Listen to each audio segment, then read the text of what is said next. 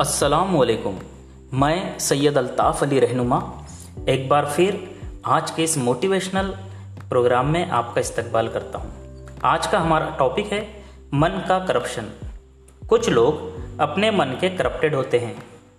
मन का करप्शन उनके दिल और रूह पर इस कदर हावी हो जाता है कि उन्हें किसी दूसरे का कुछ भी अच्छा बर्दाश्त नहीं होता है।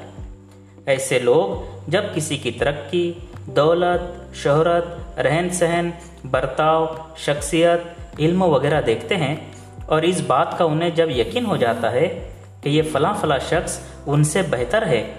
लेकिन अगर वो शख्स अहदे में कम हो या जूनियर हो तो मन के करप्टेड लोग अपने करप्शन को इस कदर बढ़ा लेते हैं कि उन्हें कुछ भी बर्दाश्त नहीं हो पाता है। जो अपराध मन के करप्टेड होते हैं, वो सब कुछ होते हुए भी किसी काम के नहीं होते हैं। और ना ही कभी खुश रहते हैं। जिस तरह कंप्यूटर की कोई फ़ाइल करप्ट हो जाती है और इसमें मौजूद बहुत कीमती डेटा किसी भी काम का नहीं होता है, बिल्कुल इसी तरह मन के करप्टेड लोग, उनके पास बहुत कुछ होते हुए भी किसी के काम के नहीं होते हैं और ना ही कभी खुश रहते हैं। इसलिए ज़रूरी है कि अगर हम में और आप में से कोई मन के करप्टेड हो तो उन्हें चाहिए कि इस करप्शन को ख़त्म करें। दूसरों की खुशियों में, दूसरों के अच्छे कामों में, दूसरों के अच्छे इल्म में, दूसरों की अच्छाइयों में शरीक होना सीखिए।